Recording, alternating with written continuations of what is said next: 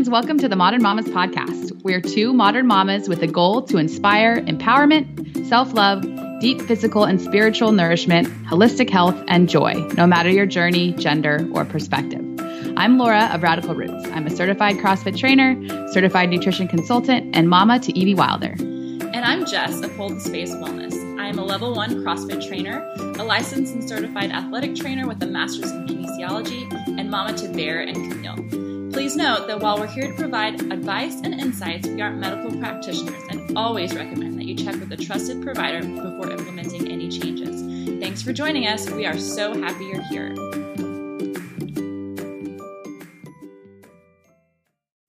Hi friends, Laura here. I am so excited to announce that the Modern Mamas Podcast has joined forces with Paleo Valley.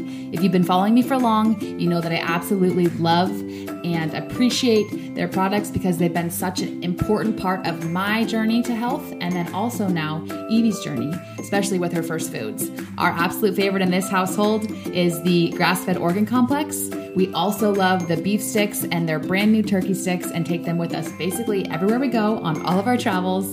Some other of our favorites include the Organic Super Greens, which are great for smoothie bowls or smoothies or just taking down the hatch right as they are. We love the grass-fed, non-denatured whey, the superfood bars, which are loaded with collagen, and um, I cannot wait to now try their new Essential C Complex. Don't miss out. You can get an awesome deal. Just head to our show notes for the discount code and link and try them for yourself. You will not be disappointed. Enjoy. Hello, friends. Hi. Happy whatever day you're listening to this. Happy podcast day. Happy podcast day. Um, it's Laura. That's me. And Jess. That's me. That's you. And we are here for another one of my favorite episodes to record. I love these catch-ups. So we're basically here just to catch up, shoot the shoot, and give you some updates. And then also we'll answer a couple listener questions that have come in since our last update. Um, Jess and I officially now have squeezed each other in person, and that was magic. We got to go to Minneapolis. We got to learn all the Beautycounter things. We got to connect with the wonderful women who we've had on this podcast, like Cassie and Um, who else? Liz Wolfe and Diane and R C, Elena. Yeah, I mean, everybody. Our, so we had so much fun. And we connected with new friends that we're going to have on. And um, like my friend Adina, who lives in New York, and she's a she has she's a competitive powerlifter who has a six-month-old, and she's going to come on and share her story. And then we're probably going to have R C from Rubies and Radishes come on, and she's a mama and all the things. So anyways, it was really awesome. So like cup filling, and Evie was there and she got home and was just so happy after that trip. And I think it was just, it was powerful. It was very powerful to be someone, especially for me, someone who comes from a background of like, I lived with all guys in college. I never really had close girlfriends in my early adult years. I had like girlfriends in high school, you know, but then I don't know, that's just the way my life was. And so to now feel so connected and have to feel like I have such genuine female relationships has been very kind of life altering for me in many ways. So that's my jam. Um, we had so much fun, and it was so good to squeeze you. It was. I and it's so funny because people like asked me how was it. I'm like, it was it was awesome, but it was also like very normal. I don't know if that's the right word. It's like, oh yeah, of course. Like you're exactly like you are on camera, on the podcast. Like there was nothing that wasn't real. You know, like I expected. You were just like how you've always been. So it was really awesome. Like there was no, to me, it wasn't awkward. Like it was just kind no. of, like, oh, yeah. From the first hug. It was so funny too, because I shared a room with R C, and the first day we got there and R C had been gone all day doing things. And then it was just Evie and I, and we had I finally like taken a bath with her, and like we were ready. I was nursing her and had my computer open. Like I was wearing a t-shirt and like boy short underwear.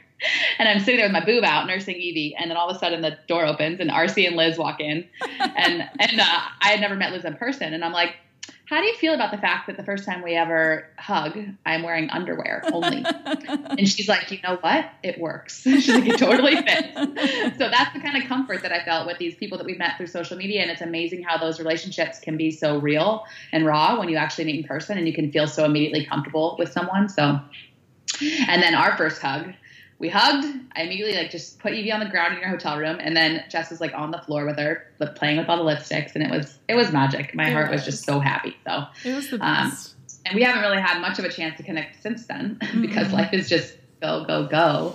Um, so this is really fun to get to sit here and look at your face. And yes. I wish it was in person, but, and you guys, we had lofty goals to record in person. And it did, did not happen. happen. We were that like, yeah, we'll do fun. a catch-up one. Maybe we'll get one in with Liz. And it's like, pfft, there was no time for that. I mean, it was good because we were being present, like, in the moment, in the surroundings, in the environment. Like, it was great. It was just, it was, it was necessary to be with the people that we were with. And and then when we weren't doing, act like, the beauty counter stuff, well, even I could, there's a lot of things we couldn't go to because I had the baby. And so we got to explore Minneapolis a lot, but I know you were go, go, go. And so literally when we didn't have, when there wasn't things going on, we would just like plop on the grass and sit in the sun and just enjoy each other's company or have a, have a glass of wine or whatever. We didn't really want to do work type things, which yeah.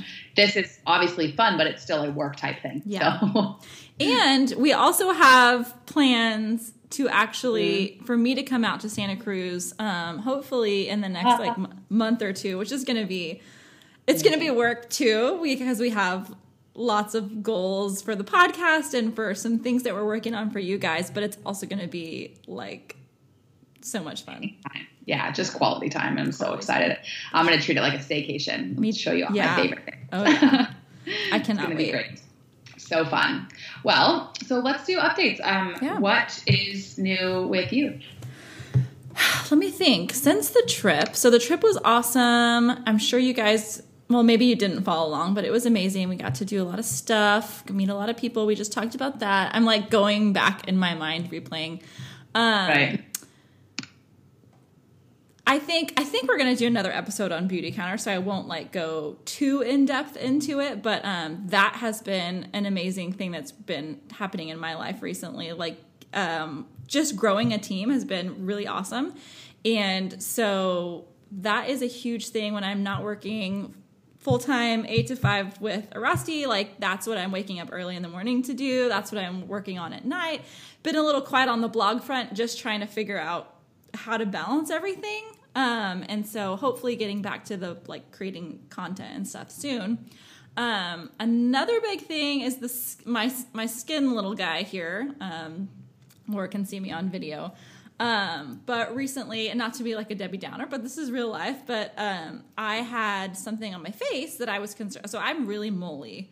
Um, and then I had something on my face that kind of like looked weird, and of course I messed with it, and so it looked even weirder, and I was like, okay, my vanity, it's, I'm almost thirty-five, and I was like, crap, I need to go to the dermatologist because this thing on my face um, that people can see. Meanwhile, I have like, have had moles my whole life. Um, so anyways, my vanity took me to the dermatologist, and, you know, I was kind of expecting them to say something about, you know, all of the moles that I've had my whole life, and instead, There was a little, there's a spot on my chest that just popped up like four weeks ago. It doesn't even look, look like a mole. So, you know, just for all of you people that have been watching your moles, it can come up in unexpected places and look very different um, for everybody. But there's a spot on my chest. Long story short, they had to do a biopsy on it. Um, and so I'm waiting for the results. Based on our conversation, I think she's, the dermatologist is pretty sure that it is basal cell carcinoma, which is um, the most common form of, of skin cancer. Doesn't make it any less cancery, I guess is, is the word I'm looking for. But um, it is fairly common. And actually, skin cancer is the most commonly diagnosed cancer in the United States. So um, something I have been working towards being passionate about in my youth. I was a lifeguard like every summer between sixteen and like twenty-two. And I was definitely of the mindset, like, let's just get really burned and then I won't have to use sunscreen all summer. So um, for like probably six or seven years of my life, I just didn't wear sunscreen in very intense sun. And I'm also, there's a genetic component to this particular type of skin cancer, and so just learning that from the dermatologist, and it's kind of like definitely a know better, do better type of thing. So I'm just like ready to shout it from the rooftops, like safer sun protection, wear hats and like physical sun barriers, like all the things. And I'm just like super anal attentive about it. My family is already annoyed, even though of course they're concerned and they understand, and they're looking at me with this spot on my chest and they're like, okay, I get it. It's real to me now. But like, I'm like, no, put away the copper tone. Here's, like, I will give you Beautycounter. Like, I don't care. Um, and so, anyways, that's what's going on with me, waiting for those oh, skin. results. Yeah, yeah, it's such a it's such a frustrating, I guess, industry, for lack of a better word, and that, like, typical sunscreen is a huge part of the problem. Yeah. And, you know, obviously you didn't wear any sunscreen, but then I wore all the sunscreen. I've already had two of those cut off me, yeah. off my body, in areas that weren't even in the sun that much. And so, and it's just from, like, you know, I put sunscreen on all the time as a kid. And so I think there just has to be a happy balance of the right sunscreen for the right amount of sun time. I think some sun, bare skin time every day is awesome. But then obviously once you hit like twenty minutes, fifteen, thirty minutes, depending on your skin tone, it's time to put on a safe sunscreen. Yeah. Um, because the sun is such a beautiful thing. And I think we have, like, there's so much fear around it, but I think so much of the problem is also the wrong kind of sunscreen. And we could, we'll talk about that. I think we'll probably dive into a lot about sunscreen in our Beautycounter episode that we have yeah. coming up, but I'm just glad you are so in tune with your body and so aware of your skin these days that you notice something right away, and, like, you are so proactive. I think that's huge. Yeah. I mean, awesome. Absolutely. And that's, like, just more part of the message is, like, if something looks weird, like, mm-hmm. it probably is. And for me, this showed up. I thought it was a bug bite. It was like, it's like red, it's itchy. And I was like, okay, it's a bug bite. And then I'm watching it and it doesn't ever stop getting itchy. And I'm like, okay, what's going on here? Yeah. And so, yeah, I just... I probably could talk about this for thirty minutes, an hour mm. or two. Um, but yeah, we should do an episode all about sun. We should, honestly. We really should, because yeah, like you said there, the sun is a powerful, positive thing, but it's also, mm-hmm. you know, it, like everything. You have to respect it, just like the yeah. ocean. Yeah, mm-hmm. absolutely. And, um, it's weird and interesting to me because skin cancer is on the rise. Um, and thinking about all the different factors of why, like, why is it on the rise? You know, we're talking about the toxic sunscreen use that people think is protecting them, but could be, I mean, we know is part of the problem. Um, talking about environmentally, like the protective ozone layer, like what's happening there? Like, is the sun stronger now than it was fifty years ago? Like, because of all these environmental changes, I don't know. It's a very complex problem, I think. But I think I highly recommend the book. It's called Renegade Beauty. I can't remember the author, but we'll link to it in the show notes. And it is just so incredible, and talks about how, like, it basically goes through the different elements, like uh, sun, water, et cetera, et cetera, and talks about, like, the toxins in our environment and then things that we can do to be proactive about. Um, and then also about, like, uh, avoiding toxins, but also using these elements to help to bring ourselves more health and wellness. And she talks a lot about the sun, and I just, I find it magical and fascinating. And just like we were saying before, it's like, you need to respect the sun, but we also need to embrace it and not be afraid of it, but then, you know, have that mutual, that. Yes. So, yes. And it's, I love it. Let's do a, a sun episode. Yeah, we should totally do that. And just a note on that, like we, This is this is stuff we're passionate about, and whether, you know, you like are into Beautycounter or not, like this holistic wellness, and that is not just food and not just movement. It's what you're putting on your body, what you're putting on your skin. It's the environment, um, taking care of our planet, and therefore taking care of our future generations, like as mothers, or, you know, not mothers. I mean, just for for people down the line, like this is a huge just. It's not just a one thing that you do to be healthy. There's many things. And I, I hate, like, I don't want people to get overwhelmed with all the many things that you can do, but I do think, like, there are little changes you can make in all aspects of these areas that will make a huge impact on your health and your kids. And, oh, another update, epi, the epigenetic stuff. People have been asking me a lot about that. Um, on that note, it kind of led me into that. But, um, you know, we are born with a certain genetic composition, but that doesn't mean that we're doomed to have X Y Z because of our genetics. Like there's a powerful, powerful, powerful interplay between genetics and our environment and the things that we do. And so you're not helpless. You know what I mean? Like this is, this is important and important for future generations. That's it. That's my soapbox. I love it. And if you guys haven't listened to the episode on Dirty Jeans with Ben, Doctor Ben Lynch, um, I cannot recommend it enough. It is fascinating. I've already listened to it twice. Gotten really good feedback on that one. Um, and I love how you put it, like, it's not doom and gloom. If you're scared because of the title of Dirty Jeans, like whether your jeans are clean or dirty, I don't love that name for his book. I'm going to be honest, but I think that the information he provides is not doom and gloom. It is so empowering. So yeah. I love cool. it. I, Evie has the M T H F R. She's got two different S N Ps. And for me, listening to that, I was like, rock on with my bad self. Like, I'm doing a You're good doing job it. supporting yeah. her, you know, and, I, and uh, myself. Like, I know that I have at least one, and I have never felt better in my entire life. And so I think that I look at it as we get the information and then we're empowered with that information, not um, climbing into a bubble. And there also is no perfect, because stress is such a huge part of it. So if you make little efforts on a daily basis to uh, protect your health and your headspace and your body and your planet, little things matter. It doesn't have to be perfect perfection in every aspect, you know? Yeah. It's just being aware. It's empowerment. It's not fear. And that's, I think, the biggest thing that I could say is that it's it, it's all about feeling empowered with information, not feeling afraid or scared by the information. Absolutely. Totally. Amen. Cool. Amen, sister. Um, and then also supporting ourselves with, you know, supplements and real food. And like, there's so many things that we can bring into our lives to make us feel well, and not just well, not just like walking around stand, status quo, but like we, I've learned over the past ten years how good I can feel, but also that I was walking around for years feeling meh and thinking that was my normal. And so I, I love now constantly striving to see like, what can I do um, to make myself continue to feel even better through the way that I self-care, basically. Mm-hmm. Um, and one of those things right now is the Four Sigmatic mushrooms, which, quick announcement here, uh, we are now sponsored by Four Sigmatic, which is Yay. huge. We love them. I, you guys, if you follow me on Instagram, you know that I post about them all the time. And it wasn't like, hey, they reached out to me, do you want to use our stuff and share it? It was like, hey, I started using this stuff just to try it out. I love that it's a like ancient, holistic, medicinal, real food that I can add to my day. And I noticed within the first time of trying lion's mane specifically that my brain was just like on. It was just, it was amazing. It was on, turned on. And so I've been using them every day. I've tried all the different ones. Um, we'll talk more about this in future episodes, but man alive, this stuff is so good. Um, the lion's mane is great for brain health. The chaga I use for immunity, especially when I'm traveling. The rishi's great for chilling out.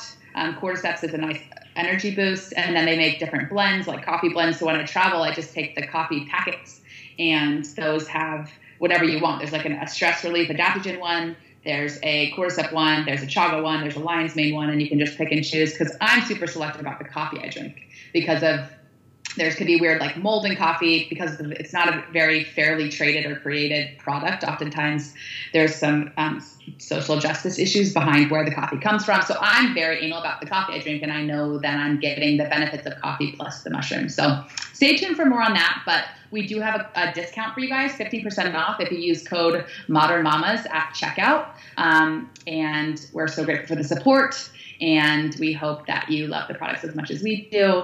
So that was just a quick aside. And Jess, have you been trying them yet? Or Well, yeah, so I've used them a lot in the past. I just haven't reordered. It's, again, one of those things, unless it's on, like, my subscribe and save. Yeah. Like, I just forget. But, no, I had some that I pulled out the other day because I was feeling anxious, right? Like, I, I've shared about that openly. Like, I have anxiety, especially around certain times of the month.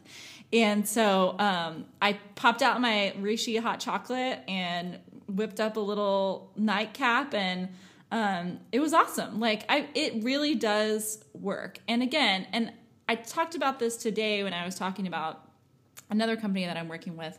Like, we don't share stuff that we don't absolutely love and that have really impacted our lives. And I would say um, Four Sigmatic is definitely one of those things that can help a lot of people. And personally, like, it does help me. It really does. It's not. And it's also important to note that it's not stuff like these, these supplements and stuff that we talk about, Paleo Valley, Four Sigmatic, the companies we love and cherish and use on a daily basis. They are a supplement. So mm-hmm. they're not Band-Aids. You can't like go eating sugar all day long and inflammatory oils and ton, you know, and just not taking care of yourself. These are an additional form of self-care to a life that you're already, I mean, you know, sometimes like life gets super stressful and things happen, of course, but if you're living in like chronically stressed and um, chronically stressed and not necessarily eating well and whatnot and not moving your body, like these aren't going to be a cure-all, but they're mm-hmm. such an impactful addition to an already mostly healthy, holistic styled life. And so for me, I started taking the mushrooms a couple of months after I cut sugar.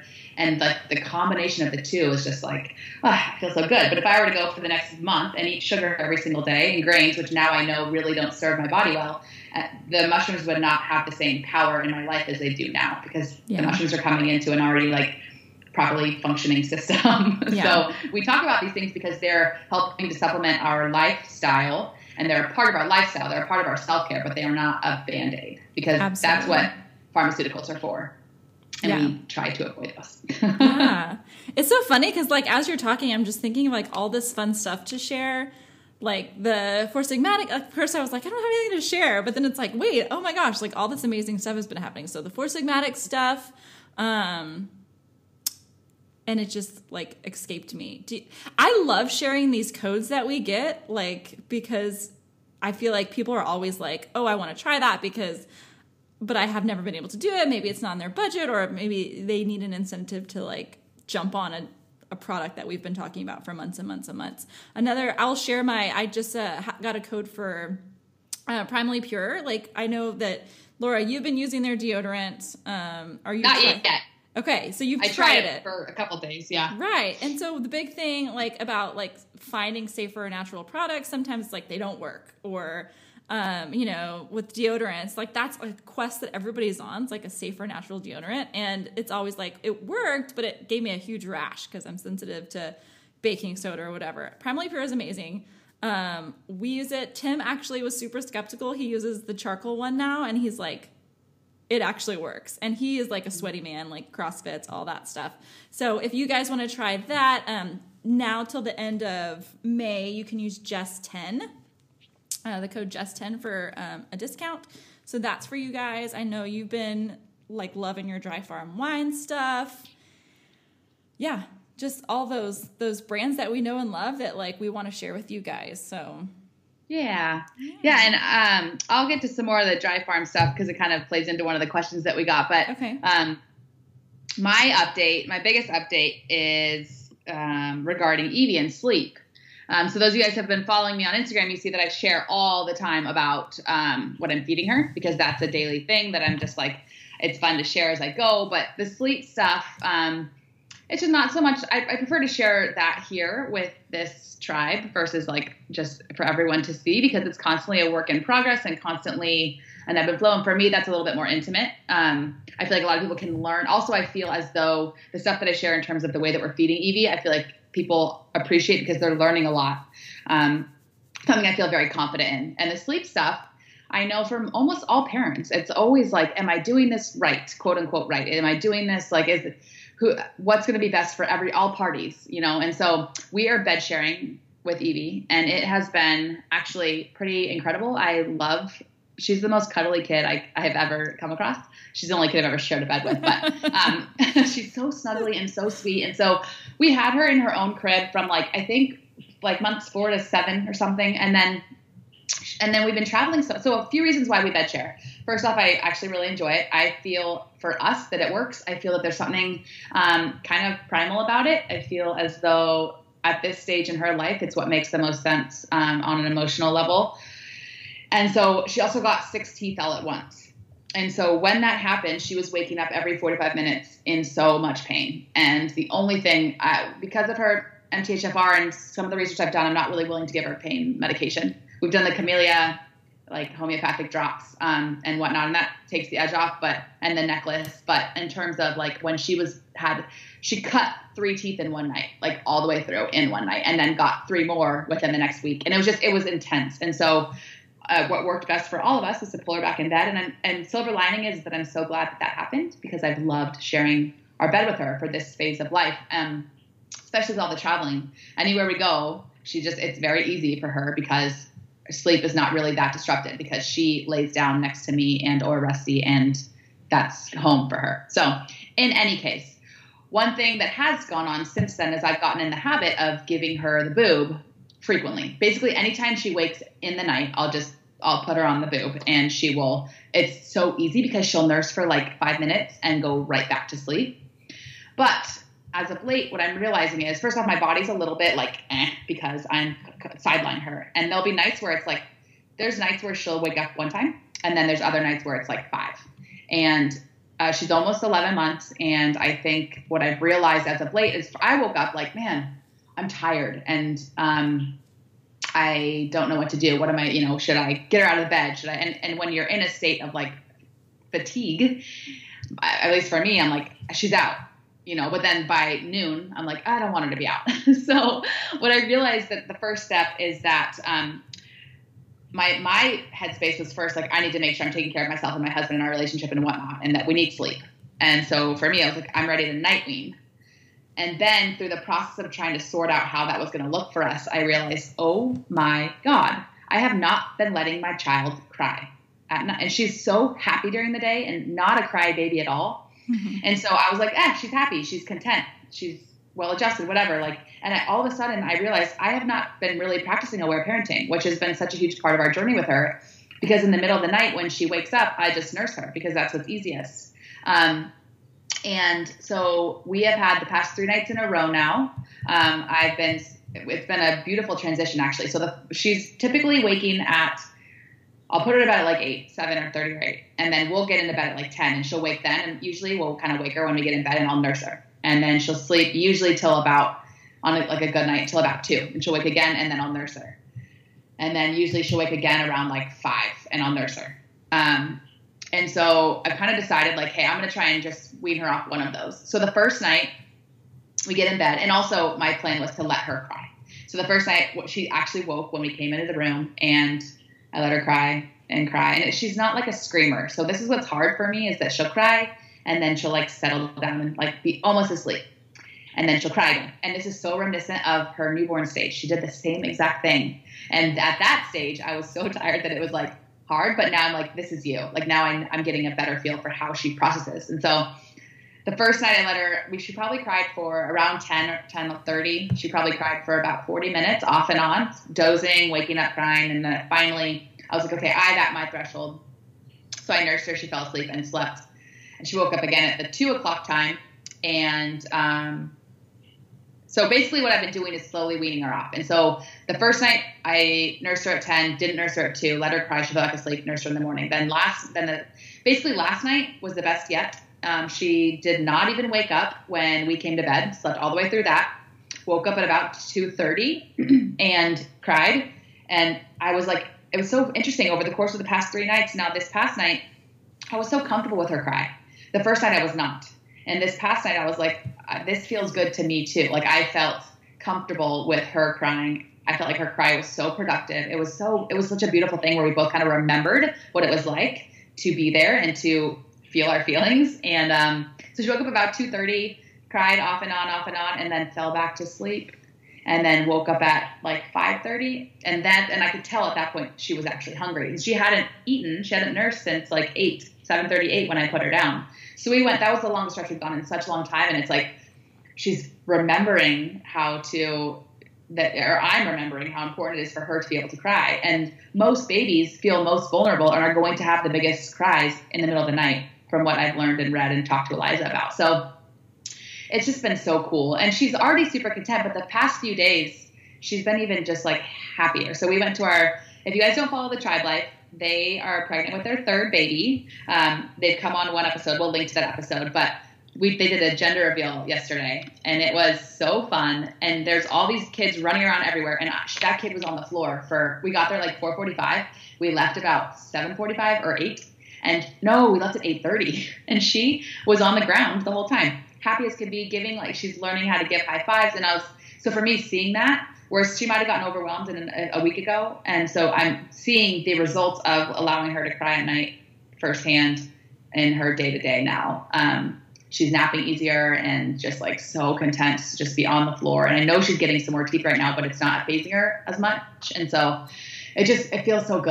And I like, I guess what I want to say is that the first night was really hard for me. So many times I almost put her on. And then finally I just did nurse her because I was, I knew that I had to be in the right headspace, and I wasn't anymore. Um, so just know that like I'm going through it too. If you're there and you're having trouble with sleep, and we actually have a sleep question that we're going to kind of transition to next, but, um, it's not, it doesn't come easy to everybody. And my kid is, from what I've been told and from what I've learned, she's a pretty easy kid, and still sleep is hard. And it's one of those things where it's like society tells us one thing, like your your eleven month old should be in her own bed or in her own crib, in her own room, whatever, whatever. And like for me, what feels right is code sleeping. I'm not ready to give that up, and nor is my husband, which I never expected. Um, but I also know for myself and also for her and for him that I am not willing to nurse all night or throughout the night anymore.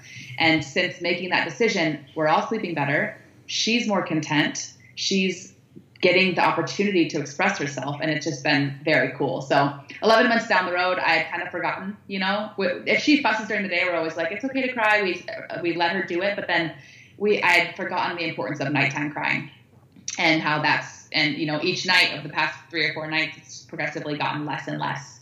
And her cries are like less frantic and more just like, I'm kind of frustrated. I'm dealing with, I saw a lot today, and it's like, she's just kind of talking to us.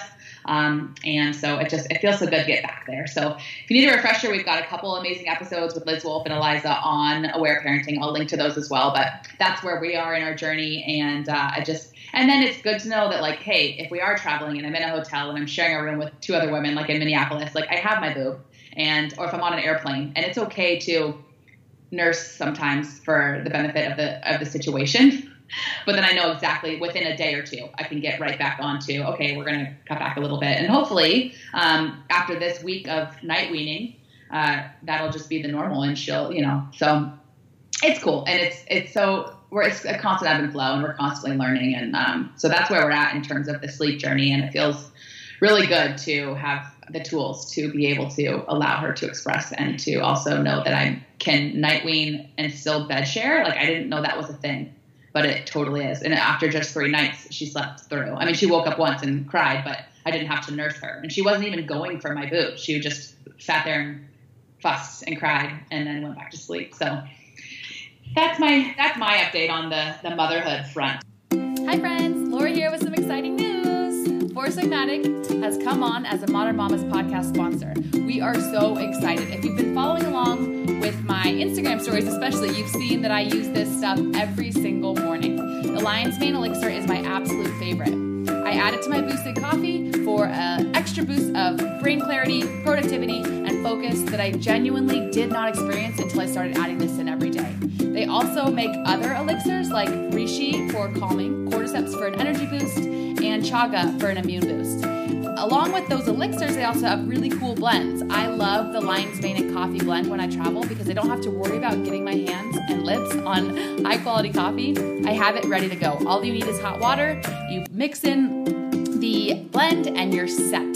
They have caffeine, caffeine-free options as well, like a chai latte and a turmeric latte for gut health and skin glow. And all, they have all kinds of incredible blends. I cannot recommend enough that you go check out their website, find whatever mushroom blend is, is going to fit with your lifestyle, and give it a try. The awesome folks at Four Sigmatic have offered our listeners, you guys are special, you get fifteen percent off any order. If you go to foursigmatic.com forward slash modern mamas, or simply type in modern mamas, all lowercase, all one word at checkout, you get fifty percent off. Check it out, see what fits your life, and happy shrooming. Um, That's awesome. Yeah. I love I love hearing it. And I think we've talked about this before, but it's like people get so caught up in like, I'm an aware parent, or I cry it out, or I sleep train, or I do oh, this. Like, this is who God. I am. It's like I was that I was there. I mean, no judgment, but like I it's so much easier when you release all of those expectations that are not your own, or even the ones that you think you have for yourself that aren't working for you in any way, shape, or form. You release that and you just do what feels right. Um, it's just freeing. Like, and I can see you, and you're like, you just, I can see you're happy and you are content with where you are, and like, it's just beautiful. Thank you. And it feels good. And, and, you know, I was laying there the first night, like, oh my God, I don't know if I'm doing this right. And all of a sudden I was like, just tr- listen, trust yourself, trust your kid. You know what you're doing. We've been doing this for centuries. Like yeah. it's, it's okay to just do what feels right. And for us, like I really, I do the aware parenting stuff really resonates with Rusty and I, um, but we're doing our own, you know, making it our own and treating our daughter as a unique soul and a unique person. And, uh, it's totally working the way that we're, we're doing this. So I'm, I'm sure be- there'll be more tough roads, tough well, weeks yeah. down the road, but things change, and I'm interested to see who your next kiddo is. It's, it, like, you yeah, know, because one hundred percent. It's like, that's going to be hard too. That's hard for me. as even with expectations of how Bear was very challenging for me because of our personalities, um, you know, and I went in with so many expectations of Camille, and they're different people. They're just completely different. Um, and I think keeping that perspective and, and not putting, even when they're po- it's a positive expectation, like, we got this, we are like awesome aware parents, like this is our jam. And then maybe, maybe it's not the same.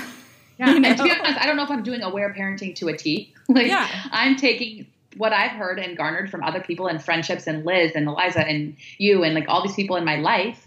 And I'm taking, and one of my good friends, Jordan, here locally, like she's the one that brought the idea to my mind. Like, I can night wean and still bed share. Mm-hmm. And I was like, oh my God, that is what fits for us, you know? Yeah. And it's like, it's amazing. Just you, you learn from each other. And that's what I think one thing our society is missing. And that's why there is so much dogma, is because I think as a people, we are so desperately seeking out a tribe, because we were designed to raise tiny humans in a tribe. And so people take these dogmatic like parenting styles and they see that, oh, here's an opportunity for me to have a tribe of people who agree.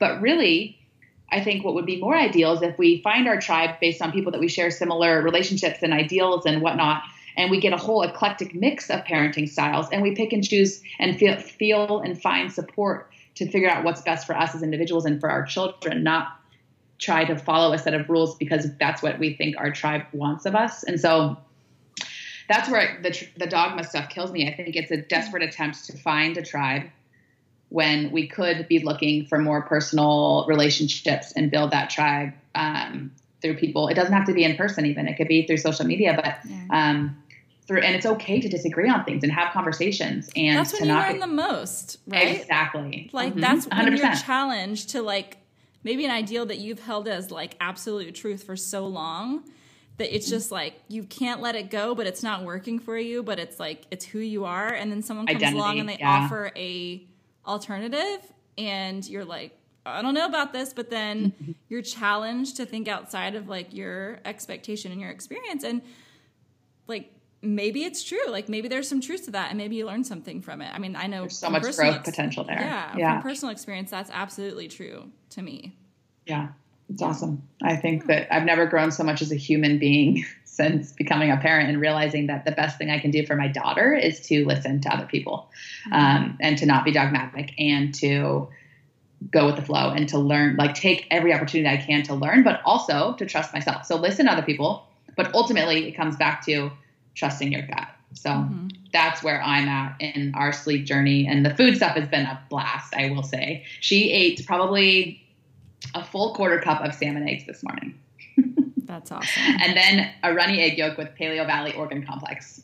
And then she just, and then frozen blueberries and coconut yogurt. She's just like pounding food. I can't believe how much she's eating. And I think that also helps with the nighttime stuff, is she's eating more at dinner and taking in way more food. And, um, I love it. So the food stuff, if you guys are interested, follow me on Instagram. And I have a story highlight called Evie's Eats. And you can go all the way back to like five months when we started. And it's been a really fun journey. Um, and also reality is that like yesterday morning, last night, I tried to feed her some sardines. That morning she had eaten a bunch of sardines and was like super into it. And then that evening I tried, and she wanted nothing to do with it. So like she doesn't eat everything I plop in front of her. And she is more in tune with her body than any adult I know. And so when she doesn't want a food, I'm, I don't force it. I'm like, okay, if you're not interested, that's fine. So Yeah. yeah, and that's like, I haven't been sharing very much about our kids' food because um, Camille pretty much is refusing everything that I put in front of her right now, so it's not super exciting. But like, that's the thing, and she goes through cycles as well where she's like, "Give me everything: the sauerkraut, the olives, the like." I mean, she was eating like a watermelon radish the other day. It's like super spicy, and she was like loving it. Oh, yeah, and then some days she's like, "I only want pancakes." So it's like, I don't and, know. Right? That's, she probably needs more carbohydrate on those yeah, days. I mean, we, and we offer, we offer her, every dinner is a mix of what we're eating regardless. I, we try not to like force the food, even though we're like internally like, oh my God, she hasn't eaten anything for like three days, anything of substance, but teaching her to follow her right. intuition while still offering healthy things is also very hard. Yeah. But and also important. Environment for us. I feel like the thing that works the best right now is to let her, she just wants to be moving. So Evie's on the floor in the kitchen. If you've seen her, she's like sealing around the floor. Uh, arr, arr, arr. And uh, we just feed her bits of what we're making while she's on the floor. And that's when she eats the most. So sometimes we put her in her little seat, but sometimes it's on the floor. And it's just like, I don't know, once again, like not succumbing to what you should or should not be doing and just listening to your kid and your gut, I think is huge. Yeah. So also just from a tip from a mom of toddlers, if you call anything a snack, they're more likely to eat it. It's so like, funny. Oh, look at this chicken breast snack that I made. Or like, look at this asparagus snack, and you cut it up in little pieces. It's like, oh, yay, it's a snack. It's not on good. It. Yeah. That's awesome. So funny.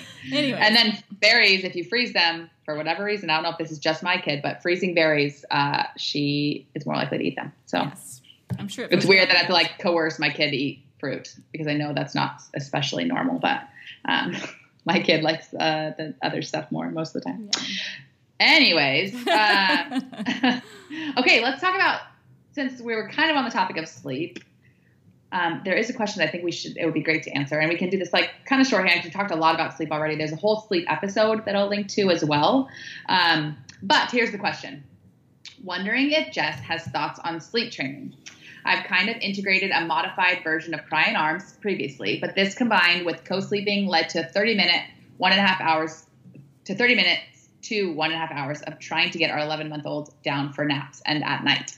That's a lot of the day. Last week, I cracked open the book, The Happy Sleeper, approved by Doctor Dan Siegel, uh, who's an attachment researcher, and she's falling asleep in five minute window, within a five minute window now. We feed, sing, massa- uh, massage, say night night, mama loves you, and walk out of the dark room, baby in crib. The crying when I leave the room is still killing me, but she's out within two minutes. Any thoughts on this style versus the Cry in Arms method?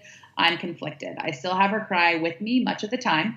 The book says to go back in if she's still crying in five minutes, but it's never gotten that far. Am I doing okay, or will she need therapy? And I want to say first that we can all use therapy. Yes, so, therapy's not a negative yes, thing.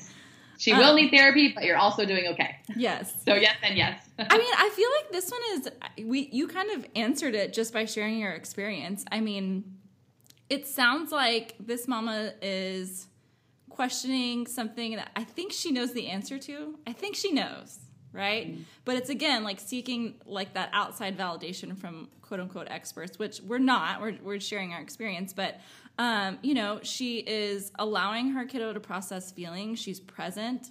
Um, and I think a lot of times sleep issues do come down to, like, emotional needs and and needing to process and all of that good stuff, which is very aware parenting and very attachment parenting style. But also I just think it's the truth, whether you label it aware parenting or attachment parenting or not.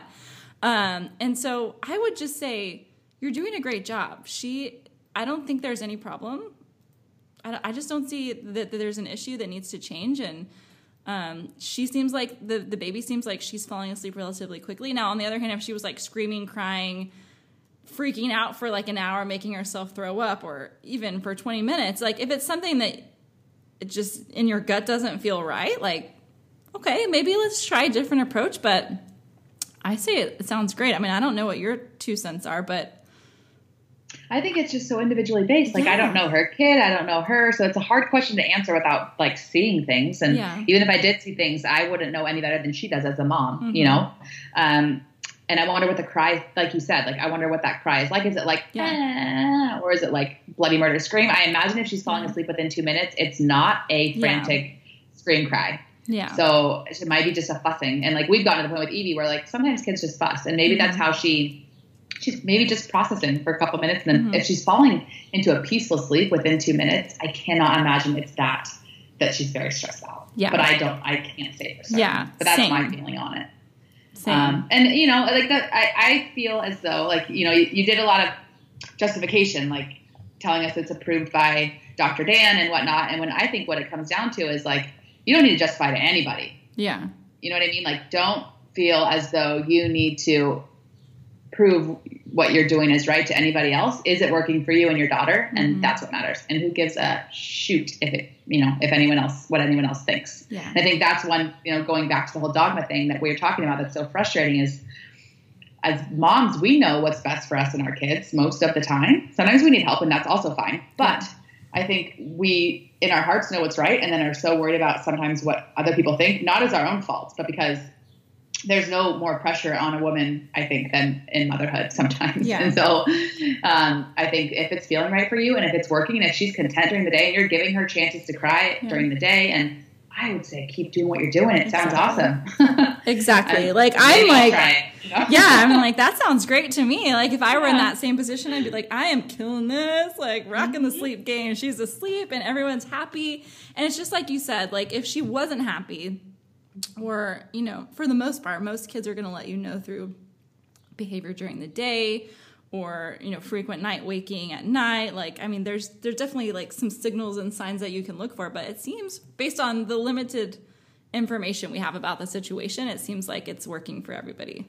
Yeah. You're rocking it, Mama. Yeah. Um, you go. For you and, and yeah, killing it. That's awesome. Killing it. And especially in compare, if we're comparing that to co-sleeping with thirty to ninety minutes of trying to get her down at, for mm-hmm. naps and at night. Like, I mean, it sounds like it's better for everybody. She's getting more sleep, which mm-hmm. ultimately is really important, yeah. you know? So yeah. whatever you're doing seems to be working. And, and maybe it's that crying that's actually benefiting her, even though she knows you're right there probably. And so if it was taking her thirty to ninety minutes to get down earlier and now she's falling asleep within two minutes, like to me, that's a sign of a content baby. Yeah. So yeah. cool. Next question. So I'm six months postpartum and starting to think about really rehabilitating my body and getting back in shape, because if I end up trying to have a second kiddo, I want to be in better shape physically and mentally during conception than I was the first time around. Laura, I think that you're thinking ahead to trying for number two, maybe this year. You know what's funny on that note, side, aside here, because my best friend Taz is pregnant and then I have another really good friend who's also pregnant. You have baby fever, don't you? I want to be pregnant so badly. And I was miserable for the first half of my pregnancy. I was so sick, but like every part of my body, I think about it daily, wanting to be pregnant. Where a month ago, I was like, I'm good with one. And then I was like, no, I definitely want two, but I'm not ready for a long time. I'm going to wait a whole another year. And now I'm like, wow, when's my period coming back? Crazy. Oh, biology, man. That's crazy. Anyway, so yeah, this question's very relevant to me right now. Um, is there anything you're doing now or that you did, Jess, to prepare yourself mentally, physically, and emotionally? Um, I have so much to talk about on this episode. We did a whole um, preconception, our like paths to conception episode. So I will link to that. I think that's a really important one to go back and listen to. But for me, um, the biggest things were um, headspace for sure. So I've been, I saw, started seeing a therapist in like twenty thirteen, twenty fourteen, because I was in chronic pain, which is now totally gone. And I'm still seeing my therapist every other month. Um, she's mindfulness based and she's incredible, and I cannot recommend therapy enough. She just get, helps me to have the tools to, I, I call it going in when I get really anxious or overwhelmed or stressed. She helps me. I've, now I have all these tools to be able to like slow down. And not only does that help me on an emotional level, but like it literally changes your whole nervous system to go in, be mindful, take a moment, be present. Um, And that not only helped me in terms of like overall health and wellness going into conception, but it's helped me, helped me through pregnancy. It helped me through early postpartum. I think genuinely that it's a part of the reason on an epigenetic level that Evie is so chill um, because of my headspace during conception and pregnancy. And I don't know how, Jess could probably speak more to the science there, but I believe that in my heart of hearts. Um, so mindset stuff is first and foremost. Second for me was obviously nutrition. I mean, I started well ahead of time, but I think for a while I was nutritioning too hard. I was like slapping a piece of liver down on the stovetop and just taking it down even though I wasn't enjoying it. So I had to find a place where I'm not just eating food for its nutrient density, but also learning to love food again and use it as a way to love myself, because I went from super restricted eating to super restricted eating, but in a different way, just, just looking at food as the nutrients in the food, trying to like get my period back. And then I made this switch to all of a sudden, food is amazing. Food tastes good. Food nourishes. Food, food is a love language. And so like kind of recreating and reconnecting my love for myself through what I eat. And then the third thing was movement for me, um, cutting back a little bit on the intensity of training, being more intuitive with the way that I move my body, making sure that I move every single day, but not that I necessarily exercise every single day. So, you know, training hard, pushing it when I felt like it, and then just going for long walks when I didn't feel like doing much more, or like working in air squats throughout the day or whatever. So headspace, nutrition, and fitness, those are the biggest things for me. That, and now I'm doing the same thing. I'm loving the food I eat. I found what works for me right now. That's a ton of fat. And no, I don't have numbers for anybody. I'm not tracking anything. I'm just eating so much fat, so many vegetables, um, moderate amounts of really high quality protein and no sugar or grains, lots of full fat dairy, lots of dairy for me right now. It's just about finding what works well for you and your body, what makes you feel well, what makes you feel fulfilled and like you're loving yourself and not working super, super hard. Like it shouldn't feel t- taking care of ourselves mentally, physically, and nutritionally. I think the best thing to say is it does, it shouldn't feel like work. It should, if you find your happy place, it should feel like you're in a happy place, not like it's a ton of effort, I guess. So that's my thought. What about you? Oh, and to segue real quick into the dry farm wine stuff, part of this question was, um, cheers. When you were trying to conceive, did y'all totally cut out alcohol or enjoy a glass here and there? I, um, except for when I was nauseous and during pregnancy, I see no problem in having, for me, the quality definitely matters because there's very little regulation in what's in our wine. So I am very particular about the wine I drink. So I'm a huge advocate of Dry Farm, which is lab tested for sugars, additives, chemicals, sulfites, pesticides, all of those things. So it's very low sugar, zero additives. And so I can open any bottle and know that it's good for me and my body. Um, but yeah, like stress is number one. So if having a glass of wine, being social, going out, enjoying time with friends, having friends over, opening a bottle, if that makes you feel good, awesome. If you're drinking as a coping mechanism, let's reconsider. So why are, why are you having a glass of wine or alcohol in general? Um, and for me, I, I love it. I love the flavor. I love learning about it. I find like viticulture and the winemaking process fascinating. I love the way it tastes. I love the way it complements food. I love having a glass with a friend. And so for me, that's not something that I would cut out because like I said, you got to find your happy place and the life you're living sh- when preconception should be a life that you would live loving on yourself anyways. So that's my thoughts. What about you? So, I mean, I'm just like nodding along the whole time you're sharing your, your stuff. Um, I don't have a ton of indi- like separate things to add, except for based on my personal experience with, um, when I, so with Bear, like it was just motherhood was tough. I thought I did not want to have a baby, another baby after him, like ever, ever, ever, ever. It took me like two and a half years to even consider it. Like just the conversation was no, no, thank you. Not going to happen.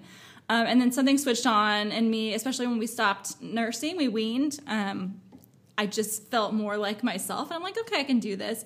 And a big part of me, for me, the, it was fear of going through the same traumatic um, birth experience, thinking something was wrong with me, that this is why this happened to me, um, why I had such a hard birth, why I like physically was just wrecked, and why I felt like everything that I was doing was wrong. I'll just be totally honest with you. It was a really dark place. And so to, I had P T S D essentially, um, to think about going through that again, going through that again, putting not just myself through it again, but my husband and now my son, it was really scary.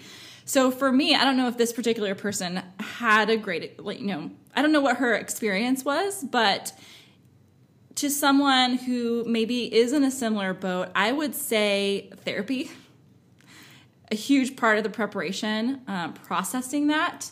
And for me, it was the thing that finally, I mean, I was already pregnant at this point and I was still processing, like trying to figure out like how to work through all these anxieties. And I just contacted my midwife, and hopefully you have a provider that that this is possible, but the one who delivered me, I just, because in your, I share this with my, in my birth story episode, but, um, you know, looking back, you have a skewed perception of how things went and why you're like in this primal place and there's emotions. There's, for me, a lot of yelling and a lot of like, just really scary feelings, feeling out of control. Um, and so I just was like, okay, can we set aside like an hour and you can walk me through what happened and why in your professional opinion, and, you know, just help me process this. And she did, she held the space for me and she just answered every single question that I had. And just, it reassured me, it, it reassured me. And just her feedback, and just, she was just, she was a godsend. It was a beautiful soul to do that for me and walk me through it. Um, so that was huge for me, processing that experience, um, to be ready for the next experience and know that it could be the same. It could be completely different. I don't have control. There's only a certain, a very small amount of control that I have. And that's on my mindset. That's the things that I'm feeding myself. That's, you can prepare, um, in certain ways as much as you can. But also then, even at the end of the day, relinquishing that you can do all these things and it still might not go the way that you plan. And that's okay. Like, that's okay. That's okay. Um, because I think there's also a, a flip side to it where, you know, you have super fit, healthy mamas and they, like that, this was me when my first pregnancy, I did everything quote unquote right. And it didn't go right. And so then you have this like, like I'm a failure. Like I, everything that I like believed in is a lie and it's not true. It's just, it's just the way your baby's meant to be born. I'm going off on a tangent here now because I get super passionate mm. about this. I get a lot of questions. I get a lot of mamas reaching out saying, I'm so glad you shared your story because mine was the same way. And this is how I felt. And you're helping me feel like it's yeah. okay. You know, and I think we put so much, I miss my, I might get tomatoes thrown at me or whatever, but like, I think we put so much into the importance of the way that the labor and delivery goes. And I think a lot of women don't see past that, to the fact that like, once that baby's in your arms, you're a mom. I mean, you're a mom before that, but like you, then what? Like you, you have a child to raise. And if we put so much energy into worrying about this thing that could potentially be, I mean, in many cases, it's, it's out of our control. We only have so much control of how that goes. Yeah. Right. Um, But you have way more control over your health and well-being and strength and mindset going into being a mom and having this newborn and what happens next. And if we put so much energy into this, I have to have the perfect birth, and then it, it can't, it can never be quote unquote perfect, then you're setting yourself up for disappointment and to be in a disappointed state of mind when you have now another life to care for. That's a hard thing. Yeah. So I, when people reach out to, I get emails all the time about like, what, what are the best resources that you have for like, I'm pregnant, now what? The majority of the resources I send are not about labor and delivery. Mm-hmm. They're about motherhood and parenthood and what, what you need to be for that child and for yourself first and foremost after, after you have the baby. Mm-hmm. And I think if we could kind of shift this mindset to like worrying so much about labor and delivery, obviously is important. How the baby comes in the world does matter, but there's so many tools we have as parents to help ourselves and our babies process that experience. And so to get so caught up in worrying about how the, that day or two or hours or days or whatever goes, when then there's a lifetime afterwards to yeah.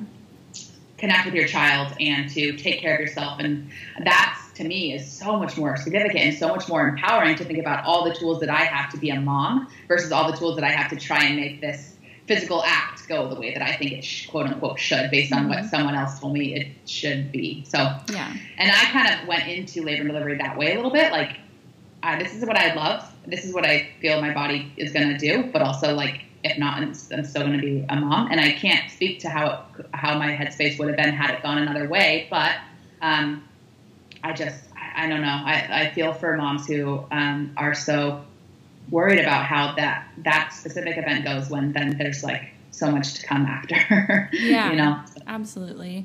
That's my thoughts on that. But I wanted to also, um, I know, uh, like I said, the mental part is huge. And then I wanted to chime in, and I, I'm not an expert by any means. I plan to become one at this point, um, invested in the knowledge, but talking about epigenetics and everything that I've learned about the power that we have over expression of, you know, mutations and, and things like that. I, I say it not to like overwhelm people and be like, oh my God, I have to go get genetic testing, because there are plenty of resources out there like Doctor Lynch's book, to where it's like, you can do some very general lifestyle things to like set yourself up and your kiddos and your kiddos' kiddos, because it's crazy how epigenetics works, especially with women, um, for like optimal health and wellness, I guess. I, I don't know. And I'm going to dive deep, deeper into it, which is why I almost didn't want to mention it, but like your partner as well. Um, you know, the lifespan of a, a male sperm is like seventy-two days. And so epigenetic, like environmentally and lifestyle, what you are doing, what your partner is doing within that seventy-two day period, um, the sperm is alive and when you get pregnant, it can like be important. And it may not be as important if you don't have a history of stuff in your family, but like say you do have a history of, of Alzheimer's or M T H F R, you know, is like a common thing. Like there's a lot of things that you can do. Um, so maybe just taking charge of your own health and making sure that you're set up optimally to support another life. I mean, I think someone asked Rusty that in his episode, the Rusty episode, about like, what did you do to prepare? And he was like, I, we had, that's a conversation we for sure had. And so mm-hmm. he had tried to set himself up in the year prior to like yeah. be in his best fitness and eating well and whatnot. So I think it's fascinating the, the power we have, but like you said, it's empowering, hopefully, and not, not um, overwhelming. Scary. Yeah. yeah. It's like, yeah, I, I, that's where I'm, I'm hoping to create a program or some way to work with people to where it's like very easy, because I don't have time for like twenty-five supplements and like all these different programs and sleep hacks and stress hacks and all that stuff. Like, it should be fairly straightforward. So hopefully one day in my spare time, I'll be able to put out some information that's very digestible for like the modern mama. So awesome. Yeah. On that note, I feel like that's such a good place to wrap. Yeah. And what's really exciting is our next episode is going to be of us catching up is going to be one year of the Modern Mamas podcast. And we are so excited. So stay tuned for that one. And in the meantime, we'll have great guests, and we're so grateful to have you guys here. Um, you can find me at laura dot radical roots and Jess at jess dot hold the space. And you can email us at modern mamas podcast at gmail dot com. And we will try and get back to you in a timely manner, but we have a lot going on, and we love you. And there's also the Facebook tribe. So yes. if you have like specific questions, um, that's a great place to reach out. I got on there actually yesterday and was like, hey guys, I peed on an ovulation stick and I don't know what this means. And I got so much incredible feedback and so much support. So, um, I just love it. So if you haven't checked that out, do. And in the meantime, enjoy your week or day yes. or weekend or whatever you're doing. And, uh, we're grateful to have you. Awesome. Thanks guys. All right, talk soon. Bye. Bye. Thanks for listening to our podcast. See you next time.